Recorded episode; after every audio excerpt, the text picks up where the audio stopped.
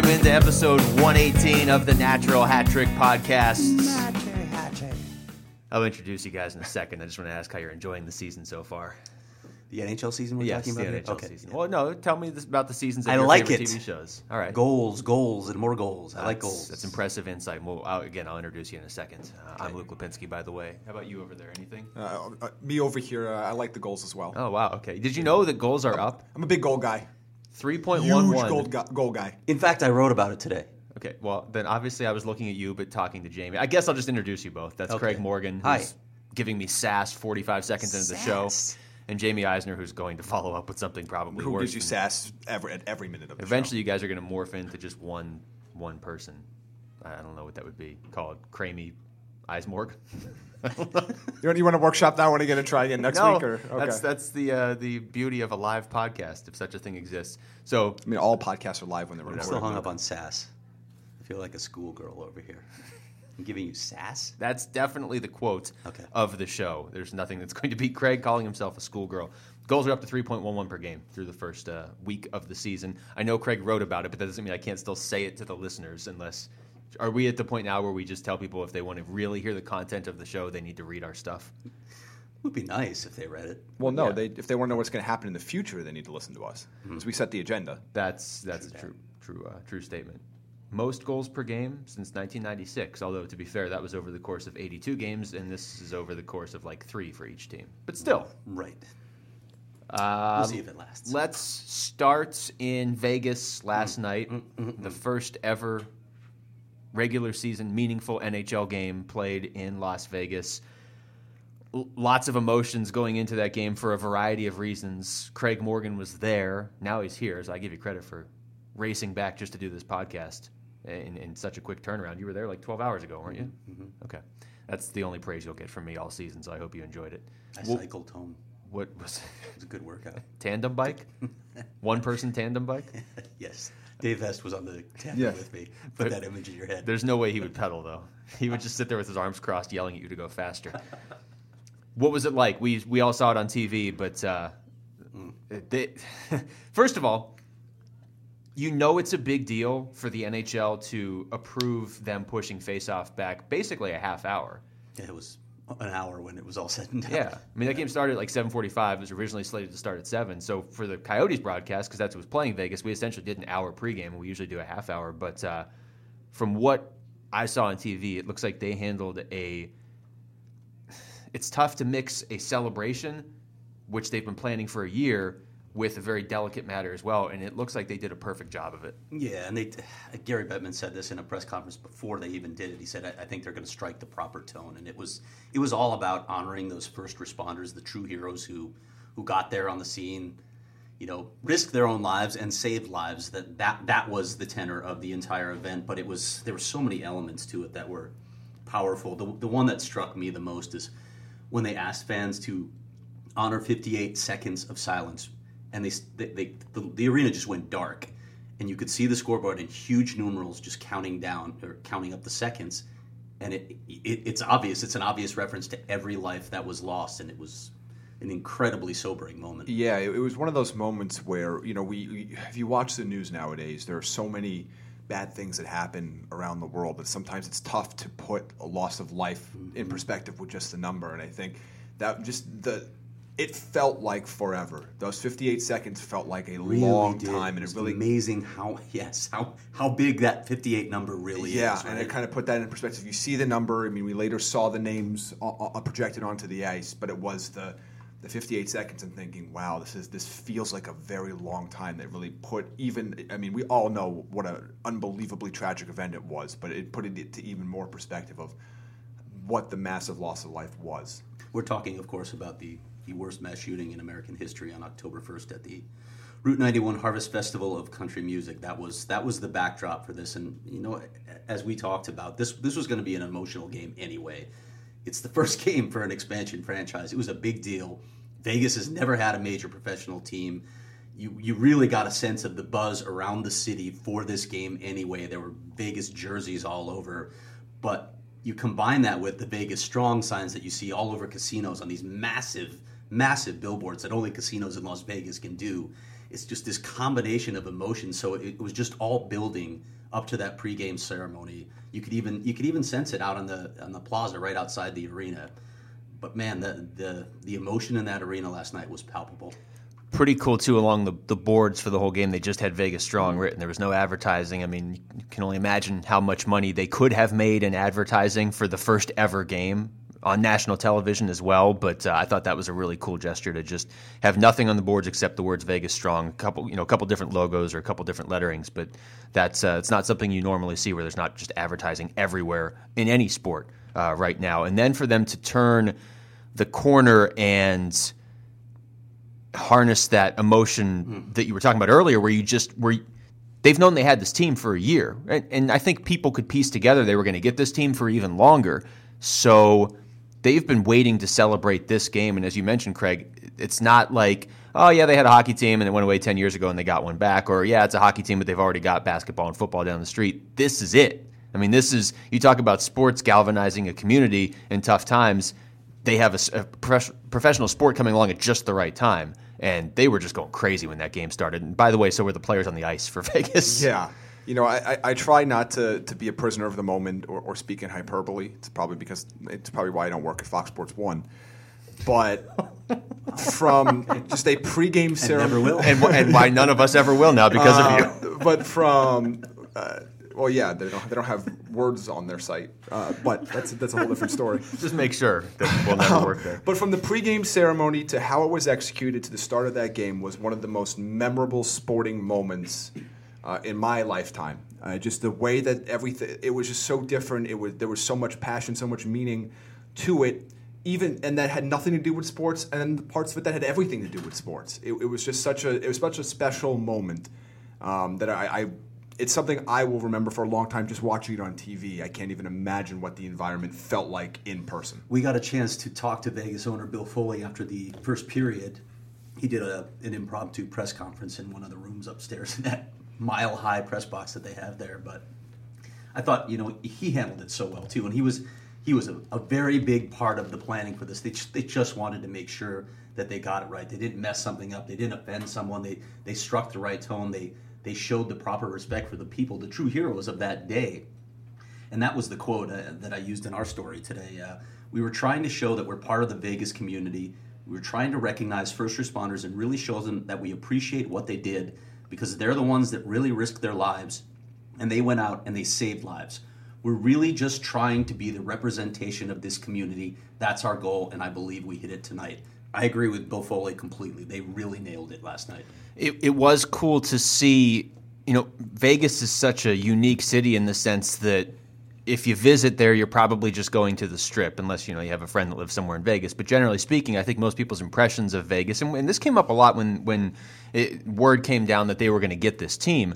I think a lot of people's impressions of Vegas is it's just a bunch of tourists there. They'll come watch their team. Not that hockey can't thrive there, but they're going to come watch their team, and maybe you know maybe just for the fun of it, they'll watch Vegas. Mm-hmm. But what we saw last night was a bunch of hockey fans or you know people turning into hockey fans from Vegas. Like we actually saw the Vegas community there. That was that was cool. To me, I, I, I can't imagine. You, you, know, you don't want to do this against the backdrop of a tragedy. It, it, it's an awful way to launch a franchise. But on the flip side of that, I can't imagine any way of, of launching a franchise where the bond between the city and the team can just be galvanized immediately because of this. And by the way, the Golden Knights are 3 0. They're the first expansion team that's ever done that. I got a chance to talk to Bill Bradley, the uh, sports editor for the Las Vegas Review Journal, who used to be here. I used to work at the Arizona Republic. And, and he said, he's, look, I, I think if they had started out 0 2 like everybody expected the expansion team, people would have gone to the home opener. Yeah, let's see what that's about. It'll be cool. But the fact that they were 2 0 and now 3 0, he said, I, I really think they're lifting the city's spirit. So there's this, there's this symbiotic relationship right now too because foley said that the players are feeding off the, the city as well so again talking about that bond I, vegas could not have found a better situation again i, I, I want to couch that by saying it's an awful thing that happened but in terms of ingraining a team in a, in a city's fabric I think they've already done it. Yeah, and they've they had the, the it's unfortunate the opportunity even had to exist, but we live in a world where it does, and then the then you have to judge it by how did they execute? And, and they've done a magnificent job on, on, on all fronts of saying, no, we're not just a hockey team that's in Vegas. We are Vegas. We are Vegas sports. We are Vegas as a whole. And you know, I think sometimes uh, in all sports, fan bases from around the league always just make the, the, the incorrect assumption that oh well this market doesn't have a team or doesn't have this type of sports team that they, they just don't care about that particular sport. And that's just it's proven incorrect time and time again. I mean there's most of the cities in this country spent long periods of time without any sort of sporting team that doesn't make them lesser fan bases. And uh, you know vegas is going to in a short period of time in a, in a small window of years have two professional sports teams, assuming everything with the Las Vegas Raiders continues to happen. Uh, and uh, and I'm like, like uh, Mark Davis was there last night in his in his Vegas Golden Knights shirt. But it, the the Knights have a very uh, unique and amazing opportunity now because they are playing well because they have done so much for the community. They did have that ceremony where they are ingrained in that culture quicker than maybe most expansion franchises would have been. And it's good to be first too, right? I mean, when we when we look at this town, I, you know, the the NFL is always going to be king in certain respects, but when you look at Phoenix, if the Suns get good again, they're still this city's darling. They're they're the first team. There's a there's a love affair with them that the other teams really can't match. That, so there, there's something special about being first in the city. Yeah, and even with the Raiders, you know, even if that goes down, look, it's the NFL, so there's going to be a huge buzz because it's the NFL. Sure. But that is that was somebody else's team first, whereas the Golden Knights were from day one. It was Vegas, and that was it. I mean, we literally saw them Several start from scratch. Yeah, that's true. Yeah. The Raiders have been passed around more than any team in sports, haven't they? Well, the Rams maybe. Yeah, that's yeah. Uh, Deryk Engelland talking before the game. Uh, this is a guy. He's not from Vegas. He's from, I believe, Edmonton or somewhere somewhere in Alberta. But he's lived in Vegas and Met not his wife there. Yeah, he's saying all this to the speech of the fans and you could hear his voice wavering when he was saying it too. So he's he admitted he was nervous to deliver this speech. Well, when's the last time you heard a player that's going to compete in a game in two minutes address the crowd on his own? I mean, there wasn't like somebody interviewing him. Yeah. yeah. he had 22 goals in his career before last yeah, night, right. and he scored within the first five minutes. Look, we have to talk about the Coyotes being the team that was just sort of thrown into a real tough spot last night. Watching the game, I was talking to somebody before the game even started and uh, but right after, like within like the two minutes before the face-off, thinking we were both saying like it, this is going to be really tough, not just for the Coyotes to go in there and win. You could put an all-star team in there facing Vegas right now. They're going to come out just putting pucks on net. I think you could have maybe a veteran team could have managed that, but a team that's as young as the Coyotes that they're still trying to find their identity, still trying to figure out the system, still trying to figure out each other that was an awful situation. There were I three just, nothing six minutes in. Yeah, and then by the way, your goalie, who admits it himself, didn't didn't make a save. He didn't keep you in the game. Yeah, that it was just the worst case scenario for the Coyotes. I didn't think there was any way they're going to win that game last night. Anyway, that no. place was a hornet's nest. There's no way. There was so much energy there. Yeah, there were there were approximately 25 people on Earth that were rooting for the Coyotes in that game, and they were all wearing they were all on the payroll. So it, it wasn't it wasn't their night, and but you know what? That's okay because ultimately that night was about Vegas as a city and the Golden Knights as a franchise. And I thought it was a nice little touch, the, the thank you Foley chance uh, late in the game. Mm. You know, Bill Foley's a, uh, his personality, his willingness to bring the team there, his him helping the team be ingrained in that community even from the expansion draft on, uh, is a big reason why I think they will be extremely successful there. And, and when Luke and I were there, they were they were uh, for the expansion draft. I mean, Marc Andre Fleury was talking that night about things that he was thinking about doing in the community and the plans that Foley had. And yeah, uh, he was doing street hockey stuff the next day when we were leaving. Morning, yeah, yeah. Foley's a, and you can't you can't judge a guy from you know a 15 minute press conference, but he just feels like this regular guy, man of the people. Yeah. There, there was no polish to him. There was no you didn't feel like you were talking to a billionaire. You you really didn't. So he, I think he he himself, his personality is helping that team ingrain itself in Vegas culture because he can identify with that city. I, I think they identify with him. Kind of like a Steve Ballmer like feel to how we obviously situations of coming into ownership massively different, yeah. but in the sense that it feels it's a one of us feeling, mm. which I, I, in sports is extremely rare from that level of of executiveship also the players on both teams. I mean, the Coyotes didn't they stay on the ice they to did. salute? I mean, that that's classy too. That's asking a lot of a young team that just got embarrassed for 60 minutes, but they did that, which I thought was, I mean, certainly their highlight of the night uh, last night. But uh, I thought that was really cool too. It just, it just felt like everybody got it right last night. The the team that won, the team that lost, the fans that were there, the city, the ownership, just the way they put it all together. I just it was it was. Uh, look, we all like the game growing and reaching new cities. So just the simple fact that a hockey game was played in Vegas last night was something that I was looking forward to for the last year. Gary uh, Lawless likes that too, right? Uh, well, he was there. Now he has to. So he must must like it. Um, let's talk about those two teams that were on the ice in, in hockey terms. And I guess let's start with the Coyotes in the sense that they are winless in their first three games. And a lot of people here are flipping out. Uh, as you both just sort of alluded to, and I'm 100% with you, they weren't winning that game last night. You open the season in Anaheim, you're up 4 1, you lose 5 4. That was kind of what I thought we were going to see a lot of this team early this season score a bunch of goals, but give up a bunch of goals, and no lead is safe either way. The one that bothers me is Saturday night at home losing to Vegas in a game where you're up 1 nothing with you know two minutes left. That's yeah. the one that's the most. If they if they were 1 1 and 1 or 1 and 2 right now, I, I think Coyotes fans would have to be happy with that given the circumstances of who they were facing and, and a new coach, new players, rookies, everybody being thrown together.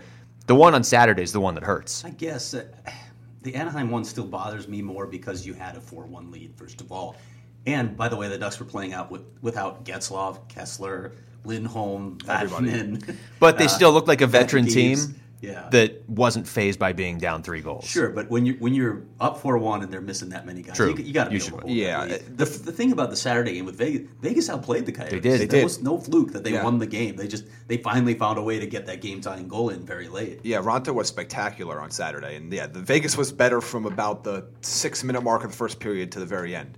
Uh, so the the first two games have to concern. I'm, you write off that third game completely. I'm not sure, as we've talked about, any any team could have been better there. But those first two games are two games that, even though they were outplayed on Saturday, they should have won that game. They had a lead late in the third period, yep. and obviously, when, if you're winning four one, period, you should win those games. Toby Rieder said it to me after the game on Saturday. He's like, "Well, we sh- we should be we should have four points. We should be two and zero oh right now." And like I already knew that, but when he said it, it just kind of hit home. Like this team, with all these rookies and all these new pieces, could be starting off their season two and zero, oh, and instead now they're 0 2 and one. So like it's very early in the season you just hope a young team doesn't get discouraged. And I don't think going into Vegas for their first ever game and losing is going to discourage them, but you just don't want to be stacking losses early. And, and this is what I've this is the storyline that I'm going to be watching for a while. I don't think Rick Tocchet's going to get discouraged, but he's used to winning pretty much every game for the last two years, and now he's he's working with young players that are not skating on a line with Sidney Crosby. This is very different. I, I I'm interested to see how he reacts. Yeah. Go ahead. No, and one of the things you know we talked about preseason was, especially with a young team, how can you how can you stop the losing? How do you stop the bleeding? How do you turn a bad loss into how do you prevent a bad loss from becoming three losses in a row yeah. becoming a losing streak? And we've seen the same problems play. The, again, it's early in the season; it's a very small sample size, but there are issues in game one where there were same issues in game two, and there are same issues in game three, where we're not seeing they're they're not losing in different ways. They're losing the same way. It's just how quickly. It's just whether or not the puck's been going in the back of the net for the other team. Yeah, I, it's probably better that you're losing the same way though, because at least you know what you have well, to fix. And, and again, it's it's. I, I, said this at the start of the season. I know Rick Tocchet thought a fast start was important for this team, for confidence, for buy-in, and and obviously not to fall out of the race in the standings, but You've got all these new faces. You've got a brand new system, a brand new coaching staff, and a lot of youth. And that's a major challenge to get off to a fast start. It, it is, like Rick Tocchet says, it is hard to win in this league. And when you have all those challenges, you know, again, I know people are jumping off buildings right now because of what, what's happening with the Coyotes, but honestly, what did you expect? I, I kind of expected this. I expected them to struggle early. There's there's a lot of things that they have to work through and again, this is this is still very early in the rebuild. I know we everybody looks at this in that five year window yeah. of not making the playoffs, but they didn't start the rebuild five years ago. They only started a couple years ago, and and they've really embraced it this year. This this lineup this year with all the youth sprinkled all over it is. It, it sort of feels like okay, this is the launch point. From here, it should start moving forward. Yeah, I think that that's that's the, the big point that we've been been preaching for months now. Is you can't the starting point of the rebuild in, in fans a lot of fans' mind is starts two or three years before it actually did. Right. And yes, it's unfortunate. You know, you don't want to see a team continue to miss the playoffs. And obviously, if you're a season ticket holder and you're spending your hard-earned money, you want to see them progress back to playoff contention soon. But this is still a long game. They are still two to three years away from being a team we're talking about as a consistent wild card contender. And I think that part's okay. You want to see tangible progress. But I did want to ask you guys a little bit It about. It shouldn't be three years though. I don't. Th- I don't. I wouldn't be upset. If, I wouldn't blame fans if they're upset that they're if they're still not competing in three years. Well, that's not, not away. competing, but I don't think this is a team we're talking about making the playoffs for two or three more years. well, my thought all legitimately, along. like we legitimately think they are going to be competing eh, eh, because I, I don't see it yet. They have a lot of young pieces. They have a very bright future. They have a great cap situation, but they still have a long way to go because even these young guys that have a lot of potential, they have a ways to go before they're meeting what actual players are doing in the NHL. Mm-hmm. My thought all along with you know if you're talking about this season as sort of a launch point is every step they take now they shouldn't take a step back. You know what I mean? Like if they get to a point by halfway through the season where know this line is clicking or we've established that Clayton Keller is a legitimate rookie of the year candidate or Anthony Duclair's back or Max Domi's taking the next step or whatever, there then shouldn't be any steps back. Whereas coming into the season, you have to acknowledge you did take a bit of a step back because you switched your coach. You, I mean, you're, and you're talking big picture. I mean, because guys go through slumps. Yeah, but I'm saying will be- collectively as the team. You know, if some if- if somebody does take a step back individually, somebody else should step up. They have the pieces in place now where every step they take forward should be fairly permanent, at least as much as it can be in sports. But you do need to acknowledge that you took you changed everything this summer, so it's going to take a while to get out of the gate.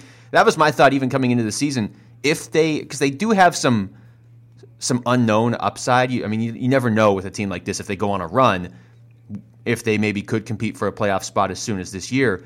But you're not going to get out of the gate fast. My thought was the first 20 games, if you can just hover around 500, then we can talk. Yeah, there's going to be an obvious transition period, but I think there's also a period of even if a player like Clayton Keller by the end of the season we go, yeah, he's really starting to figure it out.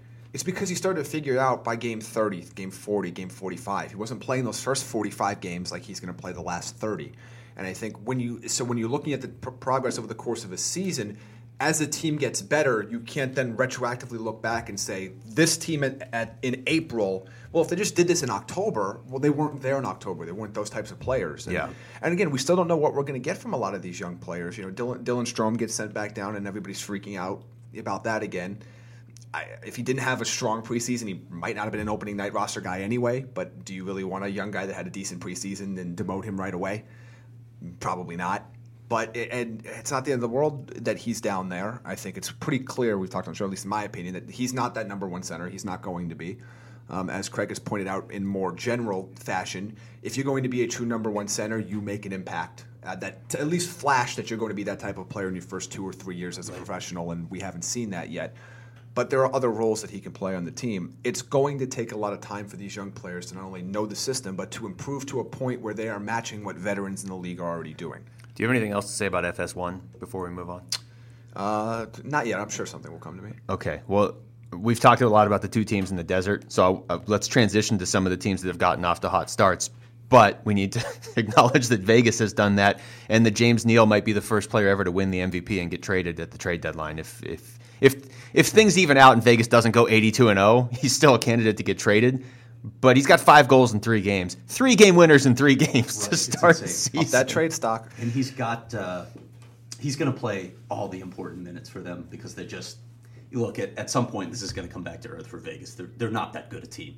It's, it's going to come back Yeah, to earth. well, they were built around James Neal and Marc Andre Fleury, and it's Right. working perfectly. Yeah, a winger, a, a goaltender, fine, but a, but a wing you don't build around No. wings. And, and again, it's at some point this is going to sink back down. They're not a playoff team, but he's going to be in so many important minutes.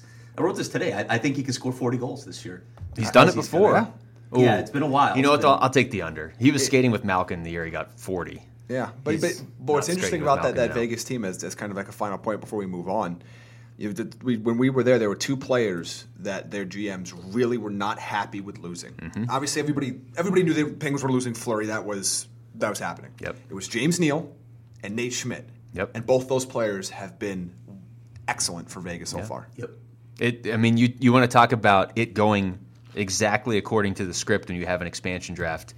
they drafted all those other players to maybe make trades, or you know, they they made deals with teams on the night of the expansion draft or the days leading up to it or whatever. But yeah, they they went into that expansion draft figuring they were building around Fleury and Nate, Schmidt on defense, and James Neal up front for at least this year. And James Neal might not be there beyond this year. Although if he keeps playing like this, maybe they'll just sign him again. I don't know, but I can't see it. But uh, You don't miss the golden opportunity with his stock this high. Right. You're five. You're five plus years away. He's you 30 don't. years old and he can bring so much at the he, deadline. he could absolutely. He's going to bring a ton at the deadline. and they need centers.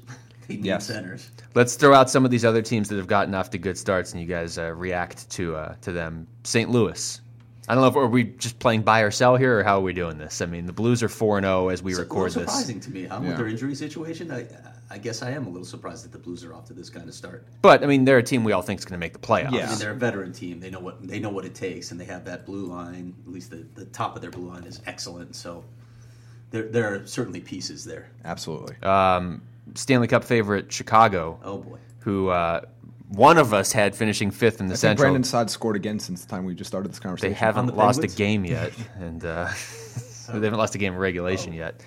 We should mention Brandon Saad and speaking James of Neal. large numbers, Yeah, yeah, ten. 10. 10. When's the last time you saw a team score 10 goals in a game? last week. Okay. Um, that was insane. Nice Even effort. Patrick Kane said it didn't feel real. yeah. Are, are you going to walk back your, your fear of Chicago now? I, I still think they could be a playoff team.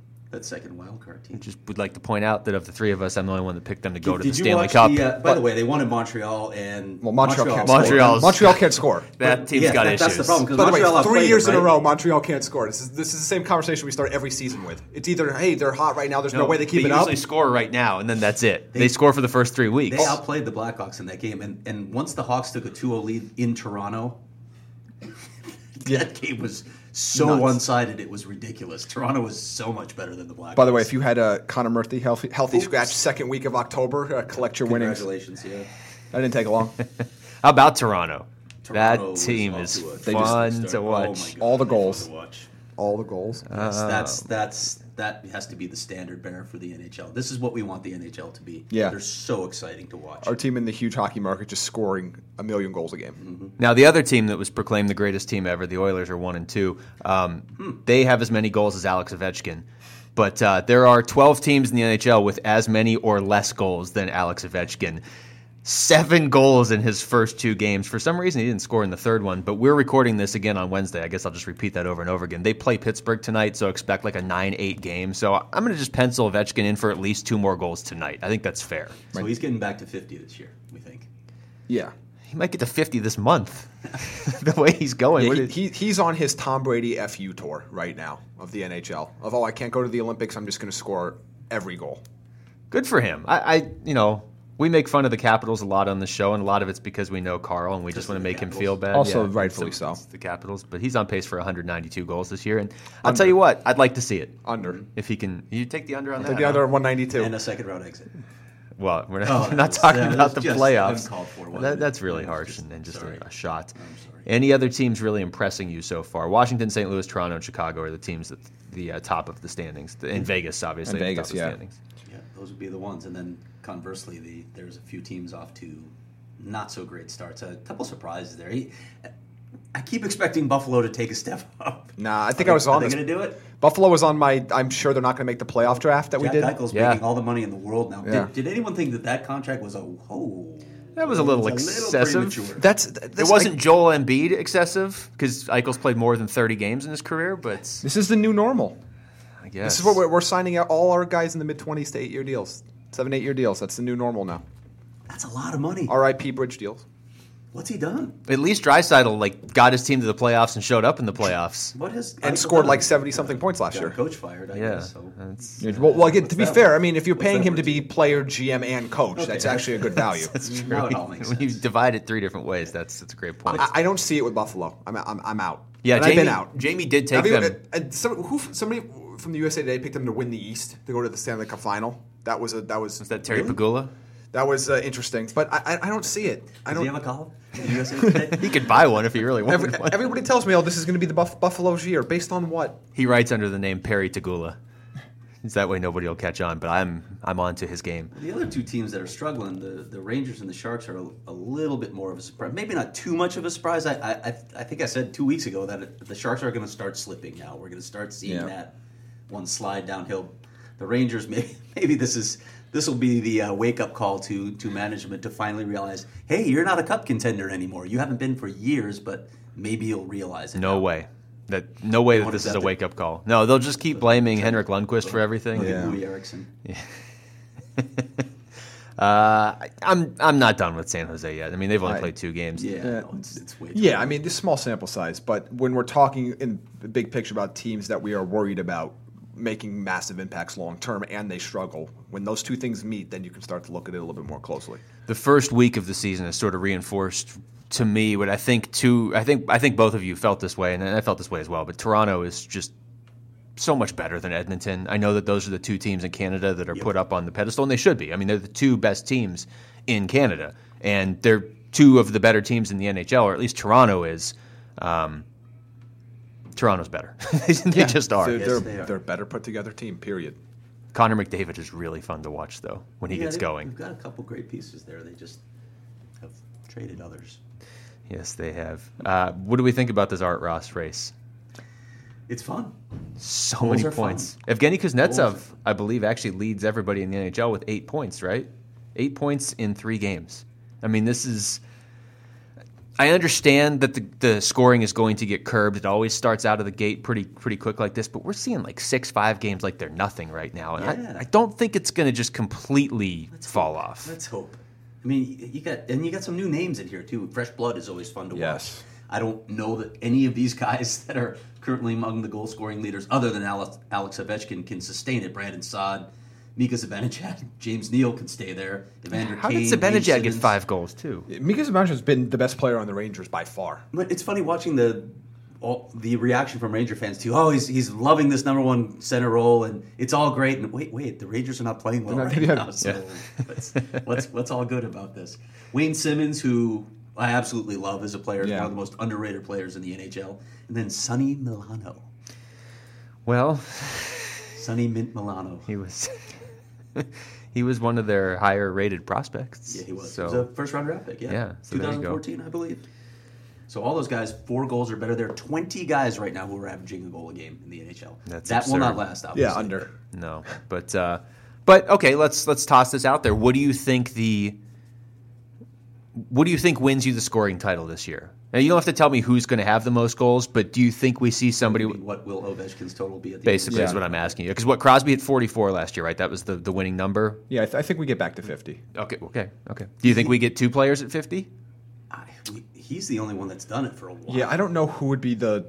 I mean, I think Stamkos is the last one to hit 50 other than Yeah. Stamkos hit 60. yeah. Although I We're never seeing that again from Stamkos. never. Oh, from Stamkos. Sorry, Okay. yeah, from Stamkos. Let me make that clear. Now we will see 60 goals in the NHL again, but not from not from Steven What's Stamkos. Stamkos done this year? Has Tampa even played yet this year? Yeah. Kucherov has. Yeah, Kucherov Kucherov has is had well, a that's it's just like last year. Yeah. Kucherov is is He's their best performing player. well. Yeah, he is, and he's been now for a few years. Yep. I, I'm I'm hoping that I'm hoping that there is a, a scoring race in terms of the Art Ross that, that involves more than just Connor Me McDavid. too. Like I want five six players there really making a run, and, and when you look at just total points, I mean Kuznetsov, the eight assists in three games, he tends to trail off as the seasons go. Although he's still so young that maybe maybe that's not a big enough sample size either. Mm-hmm. But if he's going to be skating with Alex Ovechkin all year, a decent chance he can rack up a good 50 assists. I mean he's he's on pace for about a billion right now. Right. I want to see if guys like Mark Scheifele and Vladimir Tarasenko can take that next step up in production too, where they get to truly elite status, like top five, six scores in the league. Scheifele averaged about a point a game the last two Yeah, years. years, yeah. Tarasenko he's- was excellent. Can they get, They can, came can they get to the 90 point plateau? Can they, can they approach 100? That's where I want to see the NHL go again. I want to get back to that. It's, it's so much fun to watch. And again, Toronto as the standard bearer for that. Watch the Maple Leafs on a nightly basis. They're the most exciting team in hockey. Yeah, because that's the team that could be behind three nothing in the first period and come back and win, or be up three nothing and come back and lose. be behind 2-0. against the Blackhawks. Yeah, yeah, exactly. There you go. So, so that's uh, any, any any of the rookies stood out for you so far? I mean, we- we've seen Clayton Keller firsthand here. He looks fine. Uh, Alex DeBrincat looks pretty good in Chicago. We're going to get a good look at uh, one when Boston comes to town on Saturday here. And, Yeah. yeah. Charlie. Charlie McAvoy is a, a legitimate Calder Trophy, trophy candidate, I think. What do we think about uh, the Red Wings who are coming here on Thursday? A couple wins to start off the season. You know, it's, Fool's gold. It's funny. I, I was sitting at Coyotes practice. I was listening to a few people saying, "Hey, this roster's really good. They just had that bad year last year," and I'm, I was just quiet. Yeah. I, I don't see it. You guys are so much lower on them than I am. Not like I think they're a playoff team, but I've said this a few times. I, I do think guys like Anthony Mantha are, are, are pretty good players. He's off to a players. great start. yeah, he and is. this is what he did last year too. I mean, now the team didn't win last year, so take that for what it's worth. And Henrik Zetterberg seems to be ageless, but uh, uh, we talked about the Coyotes to start the show. They need that game in a big way. I don't think that's a given against Detroit by any means. Well, I don't think right the way the Coyotes are playing and the way they've been playing late in games. I don't think you can consider any game a given. For That- them. that's true. That's what you. That's what you want to see next. Not to go back to Coyote stuff, but you want to see. Okay, next time they have a lead late in a game, finish the game, or as Baby Craig, or as Craig pointed out to me the other night, get that next goal to As, Push the game along. as Ooh. former coach Dave Push Tippett used to love to say, push you the game you along. guys are finishing each other's sentences now. there. That's That uh, sound like it. You had too big of a smile on your face talking about uh, one of their games. Uh, this is on you, Craig, because you Oh, wrote you No, wrote No, no, you're the Penguins guy. no, you wrote the phrase "Penguins at the White Penguins House." at the White It was cool seeing the photo. Did you see the photo of the, the uh, Stanley Cup in the White House? No, I, I actually avoided all of this. It was not cool, intentionally. actually. It's just kind of It's, it's just again, it's that trophy. Yeah. I, I, I just Yeah. I can't gush enough about that trophy. It's by far the best trophy in professional sports. It is so cool, and to see it sitting there, it, it's massive. It's just massive. It commands your attention no matter who else or, or what else is in the room. So they, they take they actually take rings off the bottom now, right? So they've been, Yeah. Yeah. That, that bothers me. You just want them carrying around a keep growing. seven I hundred think pound they- trophy. Yeah, I think they should just keep building. It should be a skyscraper one day. How many rings In the are year in? 3000, the Stanley Cup will be like the Washington Monument. They'll need like fifty people to carry it out sideways onto the ice, and you won't be able to parade it around. You just like hold it and slowly Yeah. skate in a circle while everybody holds it. Uh, the Islanders have committed to building an arena at Belmont Park. Well, they've committed to yeah, Trying to build an the arena? bid- The, bidding process, but the, the soccer team in town is also, and there are other there are others involved in that bid as well. If they don't win it, that's that's to me is the question. If they don't win the bid, what next? Can't stay at Barclays. You can't stay at Barclays, and Gary Bettman has also shut down Nassau Coliseum as a possibility for a return. It's not a viable option. Yeah, they're not going to they're not going to go back to something they didn't want. So if they lose this first place. bid, what happens to the Islanders? What do they do then? I'd like to get to a point where all 31 teams in the NHL are just locked into their cities, and we don't have to talk about anybody moving again. And I have no ties Yeah, to good the luck- Islanders. good luck with that. I don't even know where Belmont Park is, but uh, I would. I, it's just just the way I was raised. just, just the way you were raised. Uh, Yeah. So if they was so if and when they move to Houston, what do we rename them? Because Houston Islanders feels like it's That's terrible. That's like That the worst fit of all. Well, Yeah. well, the Houston Hurricanes would be an awful name. yeah no in light of not uh, yeah I no, think they'll right just now. lose that one. They'll No. just change their name no matter. Yeah, They- they- Houston those Islanders doesn't. Uh, terrible. Those Yeah. two are. I mean, one's offensive. Yeah, Yeah. It's so bad. yeah. Uh, let's see. Panthers. There are no Panthers in. Well, there are no Panthers in Florida. Are, are there? I- No, there's in- isn't in the Florida Miami? Panther is like the some endangered species or some species Are they species roaming around Miami? One- the one Everglades, sunrise. just walking around the Everglades. But, but Sunrise, right? Is it's north of Miami? Uh, Yeah. Panthers roaming around Sunrise, Florida. I'm gonna Doubt look it. this up. I up. used to live. now. Yeah, I, I said I used to live No, about cougars. twenty There's minutes cougars from. roaming around Sunrise. Okay. Yeah. I was say like I live twenty minutes from that right along. from that arena. I don't remember seeing any Panthers. There are coyotes everywhere. We know that. I, yeah. Coyotes are survivors. I love when Craig gets poetic on the show and then realizes that he's going down the path of So- writing a haiku without Tillman trying. Fertitta. Fertitta? Fertitta? Fertitta? I Isn't don't that an egg sandwich? It's Yeah, it's an Starbucks. unusual name. Okay. New owner of the Rockets. Uh, as we all know, uh, Les Alexander, the previous owner of the Rockets, was a great impediment to the NHL coming to Houston. They tried to go twice. It didn't happen. Here's Tillman. I would put an NHL team here tomorrow. Okay, then. Houston Seems is pretty clear. officially open for business, and we know the NHL loves Houston. Good for them. Uh, also, just backtracking for a second, the Florida Panther is an endangered population of cougar that lives in So why did they call them forests and swamps of Why southern Florida Florida. cougars, so not only was I kind of making a joke, I was scientifically correct as well. Wait, would they live where? The forests and swamps of southern Florida. Um, How, how far south? This okay, swamps. Calling anything in that area a Right. forest is really pushing it. Um, let's see. It looks like uh, Miami Dade County. A little bit of that. Okay, so they're cougars.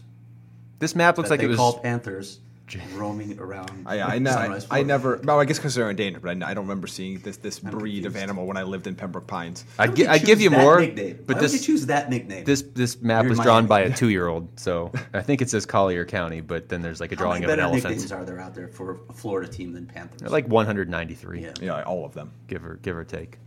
Okay. All right. Do we have anything else, or can we move on and talk to Ray Whitney? Yeah, we're, we're, gonna- we're gonna we're gonna rename the Florida Panthers before we talk to Ray Whitney. Well, no, let's do that before next week's episode. Everybody come in. We'll do what we'd like to call a Lapinski list, and we're each going to come in with Yeah, five that's- nicknames for the Florida Panthers. idea. It's a great It's idea. Alliteration too. Yeah. Wow. Who thought of that? That's well, There's no way Luke comes in with names. only one of us has an alliterated name, so I think we can all we'll figure do our out. homework. He won't. What was the homework again? I look. If I assign it, I shouldn't have to do it. Nobody assigns themselves work. Ah, okay. All right, I have uh, I have real work to do. So let's uh, let's let's get to the interview with Ray Whitney. This uh, this should be insightful. He's a he's a great talker, and he's coming off a pretty great NHL career. So that's next.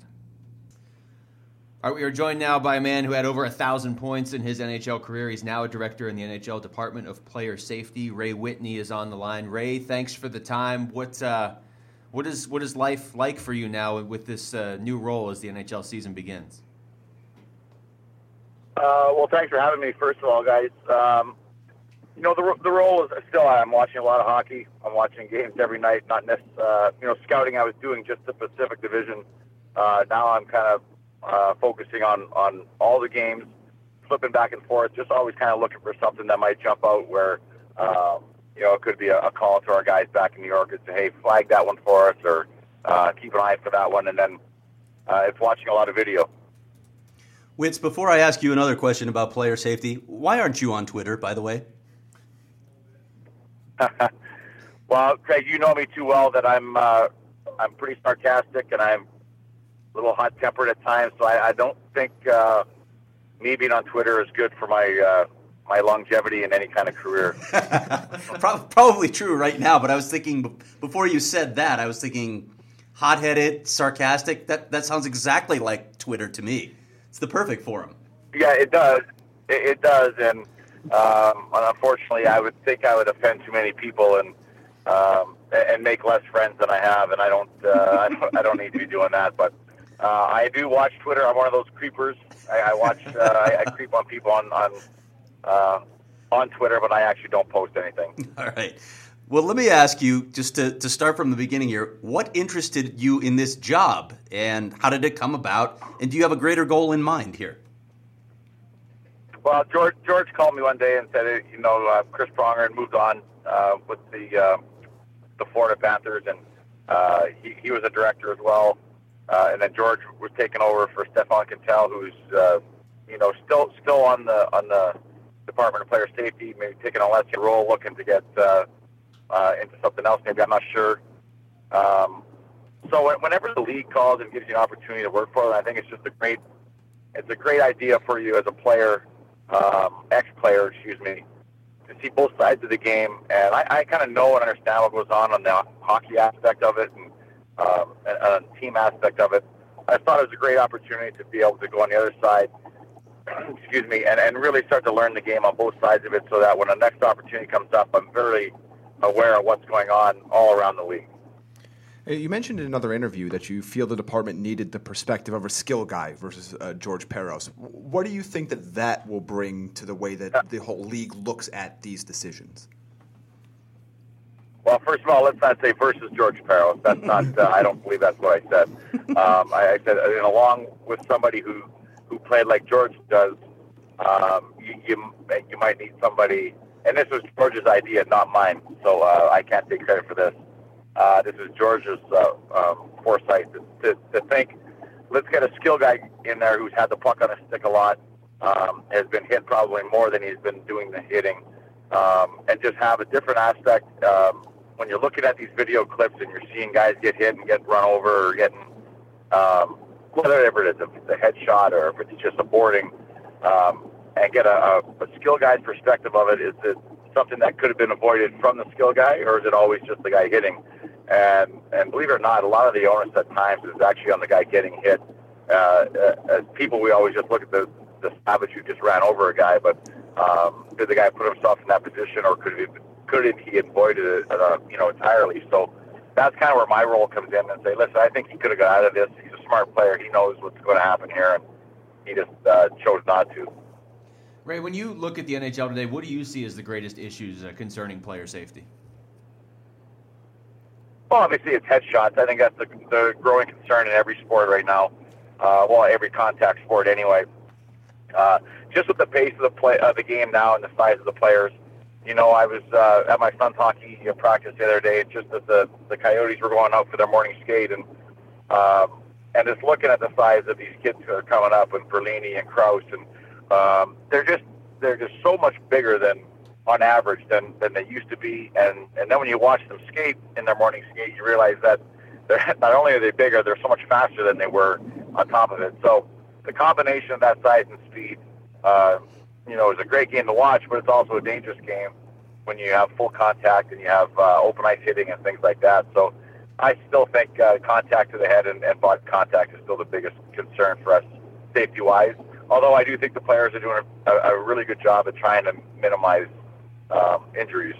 Okay, talk talk about how, how do you think that's happening, and and with what we're learning about head injuries, there's still the science is very new on this, so we're really progressing, learning a lot more about the impact of repetitive head trauma, things like that. With all that we're learning, um, you know, do do you think that the NHL needs to further alter the way that it deals with headshots? I, I don't think so. I think when anytime you have a, a contact sport, and listen, guys, when it comes down to contact sport, um, you know, if if you pulled all 700 guys in the NHL, and this would never happen, but you said, listen, you have to sign a waiver you know, because they had contact, there's a risk that you're going to get hit in the head. Do you want to still play? What do you think everybody's going to do? They're all going to sign that and say, yes, I would, I would love to play. That's never going to happen. But um, the, the contact part in the head is, is what we've done a good job and what the players are doing a good job is trying to target them. Now, you're still going to get hit headshots just by the pace of the game and different sizes of the different athletes. Um, but there was a time in the game when I first came in and um, and even a long, long way into my career where you know, the, the idea of hitting a guy to separate him from the puck, you know, that's what a hit is, is supposed to be meant to, to do. Uh, and when I started, I thought there's there's some guys taking hits to knock guys out of the game, and um, and it's just, it was just a nastier, meaner game um, back then. I couldn't imagine it being played like that with the pace and the size that we're at today with our with our athletes. So um, I think the league is doing a great job of, of trying to uh, understand what's happening with the with all the, the brain injuries and stuff like that, uh, as well as the NFL is doing the same thing. I just think that uh, the players in general are getting, you know, better understanding of what the, the end result and what the trauma is going to be uh, over a, a lifelong career. Aside from headshots, from a player's perspective, what other type of infraction do they want out of the game most? Is it the, the hand slash? Is it a slew foot? you know, in the NFL, wide receivers are always they hate the low hits. What is the NHL equivalent to that if it's not uh, uh, putting headshots to the side for a moment? Well, first of all, I mean, you don't have we're hockey players. You don't you don't see a lot of complaining, uh, especially you don't see a lot of complaining in the media about oh this is we, this guy's being dirty, this guy's hitting me there. We don't have guys who hit low. Um, you know, we have fighting in our league, so you can police yourself a little bit. I think if the NFL allowed wide receivers to get in fights with the defensive backs, that uh, you know, would that change? Would that change people's attitudes a little bit if all of a sudden you could get in a bare knuckle fight? Um, so that's what that's what I think separates our game. They have to. Uh, do they have to throw the helmets off too? Do they have to take the yeah, helmets off? Take yeah. the helmets off. Okay. So, right. Yeah, I mean, it's funny. Guys who want to be tough and, and act tough, it, they are until there's the you know, there's a no no no mask, and there's somebody going to punch you in the face. All of a sudden, um, you know, there still are there's those ones who are tough, but there's a whole bunch that will fade away, and uh, you know, a lot of those I think get rid of it. But there, there's not a lot of complaining in the in the league. I, I think everybody understands what what happens in our league and how hard you have to play it and how hard you're going to get hit. Um, the biggest thing I think they're doing a good job of this year is the slashing. Um, you know, you're always taught from a young age, you know, try to hit the hands, hit the hands. Uh, it doesn't mean slash the hands. It just means get your stick in there to avoid, you know, the player taking a shot, making a pass, uh, whatever. But when you do that, obviously there's fingertips at the end of that slash.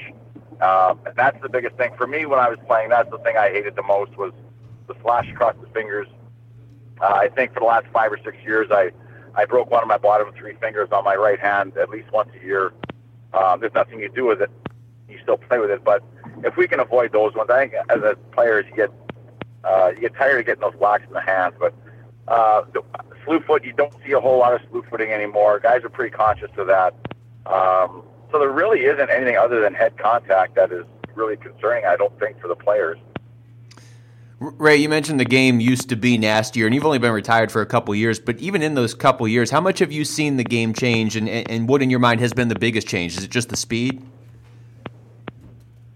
Well, the speed is, is, is the biggest thing. Yeah, I mean, um, when I when I was playing, and uh, and not not later in my career, but for probably at least half of it, um, you know, when the summer was off, you know, you off for the summer, you took two, three, you know, two and a half months off and enjoyed yourself and did what your buddies who who work nine to five do, which was, uh, you know, go fishing and drink your beer on the weekends, and then get in shape a little bit later in the summer. And you look at the athletes now; it's a full time job for them. They got nutritionalists, they got personal trainers. They're on the ice probably 11 months of the year instead of uh, you know seven or eight, which we, we were back in the day. Um, so the game itself is faster, it's stronger. Uh, the players are more prepared to play at a younger age now than they were.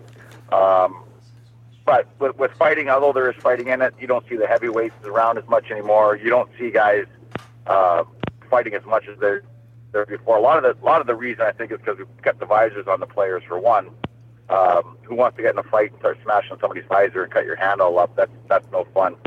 Um, so the biggest thing I see is just the, the lack of you know the lack of fighting and and the pace of, and and the, the body contact is just more forceful now. One of the things I've always been curious about is when a play is flagged and it's determined that there needs to be uh, a further investigation or suspension to be handed out. When the player comes in for an in-person meeting, what kind of questions are asked, and what are you looking for? What do you, what specifically do you want to hear from these players, and what is the difference between the in-person hearing versus the phone hearing that we always hear about?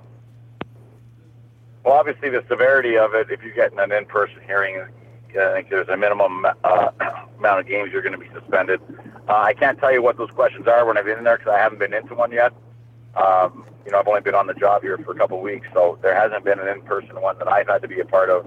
Um, I've been on the phone for one, uh, listening, and basically what you're doing is tr- trying to get um, the player's thoughts and idea on what he was thinking at the time, and then try to determine or cipher through uh, what of it is BS and what of it is um, some truth. I guess. I mean, they're all uh, going to try to defend themselves, and and and they're all going to read the play a certain way. And it's our job as a committee to say, okay, he's um, he's not telling the truth here, or or maybe he is on this one. Uh, we think he's full of you know full of beans on this one. He knew what he was doing. Um, that type of thing. So uh, basically, it is just his point of view. It doesn't really get into a debate. You just want to hear, uh, you know, what their general manager thought of the play and what the player thought of the play, and then um, we, we get off the phone, get on, and we, we give our analogy of it, and then in the end, it's George's job to, to determine what his course of action will be.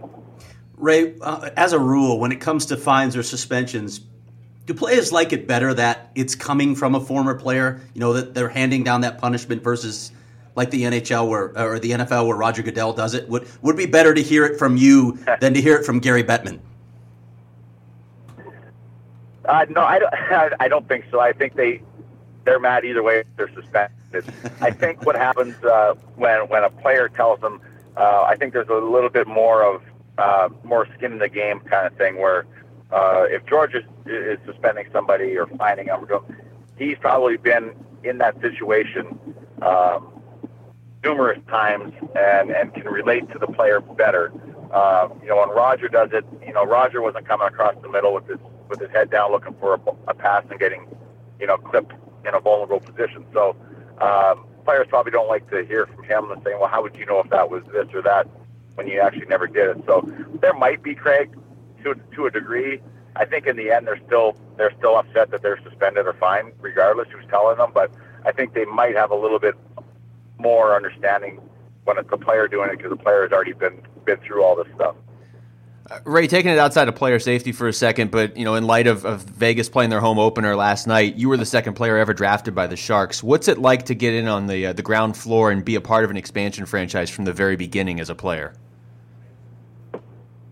Well, it's exciting first of all because you're, you, everything, every aspect of the game is new um, to the people that you're performing in front of, and uh, the excitement is uh, is there, and it's not just a temporary excitement; it's going to be there for a few years. Um, when I was with San Jose, unfortunately, we didn't have the crop of people to select from that Vegas did.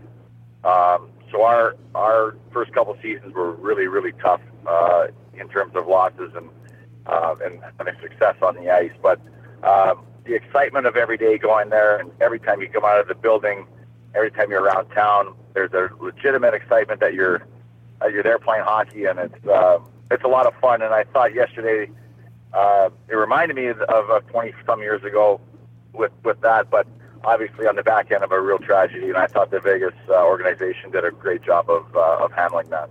Did, did you watch the game last night, Ray? I did. Yeah, I did.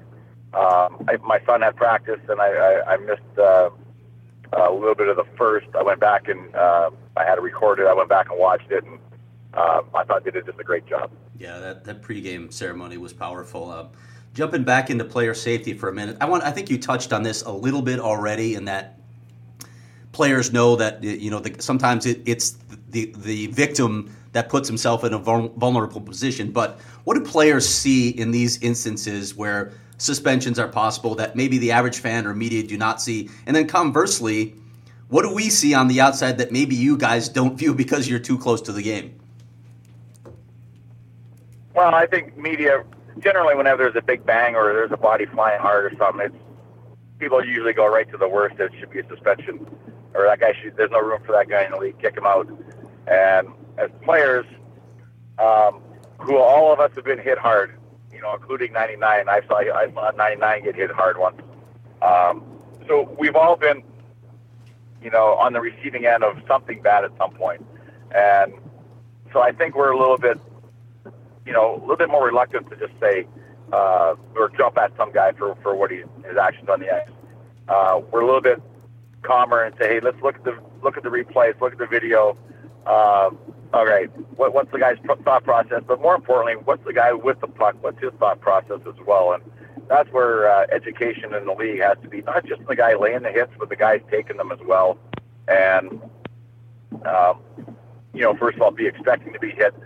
Don't be turning into checks. Um, you know, if you're going to get hit, turning into it is kind of like it's a 50-50 of whether you're going to get um, seriously injured or not. Um, you know, it's just whenever you turn your back on somebody coming at you, you're likely gonna gonna feel it. So we see that, and I'm not sure all the media see it. Some educated media sees it, but I think um, a lot of times it's, it's who's hitting right away. It goes to well, there's no room for that. I mean, when Raffi Torres, not every hit Raffi Torres did was a penalty, but every time he hit somebody hard, people thought it should have been a suspension automatically. there were plenty that were, but every time he hit somebody, they thought it should have been suspension. So that's where as players we kind of take a step back and um, and and reevaluate what's really just happened. Ray, anything jump out at you from the first week of the NHL season? Anything of interest? Yeah, uh, goal scoring. Uh, yeah. Goal scoring has been. I mean, you look at the Toronto Maple Leafs. You look at how many goals they scored in the first three games, and um, you know, I mean, look at the hat tricks. I think we had four hat tricks opening night, kind of thing. And um, you know, Ovechkin coming off a, a down year for him, which is scary to say that 30 goals or 30 some goals is a down year, but you know, him coming out with seven right away and um, just the goal scoring is, is is what the league and the fans, it's what everybody wants. It's more exciting to watch goals than it is to watch, uh, you know, a one nothing game. And uh, I've been very impressed with the the pace of the play for one, but just the creativity and the and the scoring chances. Um, you know, even Vegas scored five last night and we're up right away. So it's been exciting to watch from that aspect. Now, in saying that, coaches are too good in this league now. They'll clip all that. You're going to see goal scoring kind of get uh, or teams settle down a little bit in their defensive game here going forward. I'm sure. Last question before we let you go, Ray. What does this job look like on a daily basis for you? How, how much are you going to be on the road versus, you know, back to your home in Arizona? I'll be. I can do most of it from uh, from wherever I am, Craig. And uh, what happens is I get videos sent to me, and we look over the videos, and uh, it can be done from anywhere. Um, but I still got to go to New York um, a few times a year. Uh, you know, be seen, get in the war room there with the with the guys, and, and, and get your nose dirty a little bit. Um, but the travel right now for me, uh, George has to travel a little bit more to, uh, you know, make sure he's face to face with all the general managers, kind of just be be seen. But my my travel isn't as much as it was with scouting, but uh, I have to be on basically uh, on call at all times on a daily basis. But still plenty of time for mountain biking and golf, right? well, you know what it is with three kids, and it's more it's more about soccer and kids hockey right now than Okay. it is that stuff. But uh, but yes, for sure, I can I can do it mobily, uh, which is another uh, you know really good appealing part of the job for me with uh, kids at, at, at my kids' age right now. All right, Wits. Ray Whitney, thanks for joining us on the podcast today. Really appreciate your insights. Yeah, my pleasure, guys. Thanks for having me. Thanks, Ray. You know what? the one thing he said that really stood out, and maybe this didn't stand out to anybody else, I don't know. But when he was talking about deciding whether players were coming in and being honest or not, and, and cutting through the uh, the beans, as he called it, Well, he started to say something else, but there might not be a better uh, asset to the Department of Player Safety than having Ray Whitney there. Just be like, nope, he's lying. Out. seriously, if anybody can judge, right? he will cut through it instantly. Yeah, I am reminded of just how great a quote Ray Whitney's was for years to cover. he was just unbelievable. You know what was funny when he first came to the Coyotes? I remember the narrative on him being he he won't talk to the media. He's he's not he's not into that. Not, I mean, look, maybe people don't know if they don't live in Arizona and, and you know didn't watch him play for the Coyotes, but from the moment he got to Arizona, he was a great quote every time you interviewed him. but he did not talk a lot, and he would. He, didn't would- talk a lot. He would tell you with that grin on his face. Now I hate talking to Yeah. you guys. but, uh, but but he was great, and he and he would do the photo bombing constantly. I don't know he did that in Carolina too or not, but Yeah. I, I know in Arizona he did it constantly. Every interview of another teammate, he would just be floating by in the background. Where's Whitney? Yeah. Where's Whitney? Yes, and part of the best Coyotes first line of the last ten years with uh, Martin Hanzal and Radim Vrbata. Yep. Kirby's career high in goals that year, 35 goals that year. And see, we've come full circle because when we had Shane Doan on a couple weeks ago, we asked him about Whitney setting him up for that hat trick against the Islanders, and that's exactly what happened. Whitney just kept passing See, to him over and yeah. over. That's the classic example of those quotes too, because it, after that game, and, and it was Ray that gave him the puck anyway, so you know you have to go to the guy that set him up anyway. But Yeah. you go to Ray after the game, and his quotes are just. That's still my favorite game story that I've ever written because the first thing he says is, is he's talking about Shane Doan's stick because he had changed the knob. He said, Yeah. "You mean with that axe handle he's carrying out there?" and, and then the fact that they had to review that goal. His quote after it uh, was something like, "Yeah, listen, I got on the phone to Toronto. I said, look, this may never happen again, so make sure it counts." Uh, yeah, and I tell you what, a great player too. 385 goals, 679 assists, longevity. Not the biggest player in the world. I know now. If you just started following hockey the last couple years, there's not as much of an emphasis put on size. Like you see some of the like Mitch Marner and Clayton Keller and Max Domi. There's a lot of Johnny Gaudreau. There's a lot of these great players that are smaller now. But when Ray Whitney was breaking into the league, yeah, he played in both eras. that was an obstacle, and he overcame it. So. Yeah, and he talked. He's talked so much about how much the rules after the lockout benefited him when they stopped some of the clutching and grabbing, and, and they started, you know, pushing more skill in the game. Yeah. And he won a Stanley Cup. I probably should have introduced him with that, but you know. Well, this is uh it's interesting to me how they pick these players to to be a part of the Department of Player Safety. Ray Whitney makes more sense to me than at least on the surface than maybe a guy like Chris Pronger. but uh Well, it's, it was interesting to hear they wanted both perspectives, though, Yeah. right? yeah. Yeah, definitely. Even, even though Ray was saying, I don't want to say, I didn't say versus George Parros, but they they played different games. Let's put it that Yes. way. But but I think you like that. I think you want to he- if you have as many of those ex players in the room as possible. So you know Ray Whitney's odds are I don't imagine how many uh, boarding penalties Ray Whitney had called on him in his career, but I imagine it wasn't many. And so having somebody that can put that perspective, okay, what are you thinking when you're coming into the boards? What could could he have done something, or was he coming in too fast? And Whitney saying, well. If that were me, I could have, I would have not turned my back there. I would have spun out the other way, and, and all those different pieces that come together into into making a decision. I think he has a skill set for this job, and I always told him he'd be a, a great analyst. I, I always thought he could go into media because he has a way of distilling things into and articulating them really well, and I, I think he'll be able to bring that to this job. I'm trying to compare his uh, penalty minutes career to George Parros, and uh, let's see. Right, that's funny. So, what season is Whitney's career matching up with? uh, well, his career high was 46 in 2006, 2007, and uh, that was a pretty good year for him with Carolina. But um, 465 career penalty minutes in 1,330 games for Ray Whitney, and for George Parros, my computer just broke. 812 in 356 games. Yeah, okay. so the the ratio is a little bit different Little between off. the two. But yeah, I mean, you guys are right. It's great to have different perspectives like that because Parros knows what it's like to hit somebody and you know make a play that's right on the edge, and Ray Whitney knows what it's like to probably try to avoid those hits. So it, it's it makes sense the way they're attacking it. It just you know.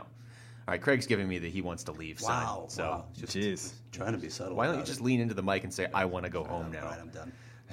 All right. Well, Craig Morgan's my done. quota for time. for, for Jaime Eisner. You haven't been paid under the door yet today. That's true. Uh, it hasn't happened in a while. yeah, it's been a bit. And the last time it was, it was my money, and Craig took it. I, And took then- it. I just assumed. yeah, well, I don't blame you. I assume the assume way too. things work around here. All right, for Craig Morgan and Jaime Eisner, I'm Luke Lapinski. Thanks for listening to the Natural Hat Trick Podcast.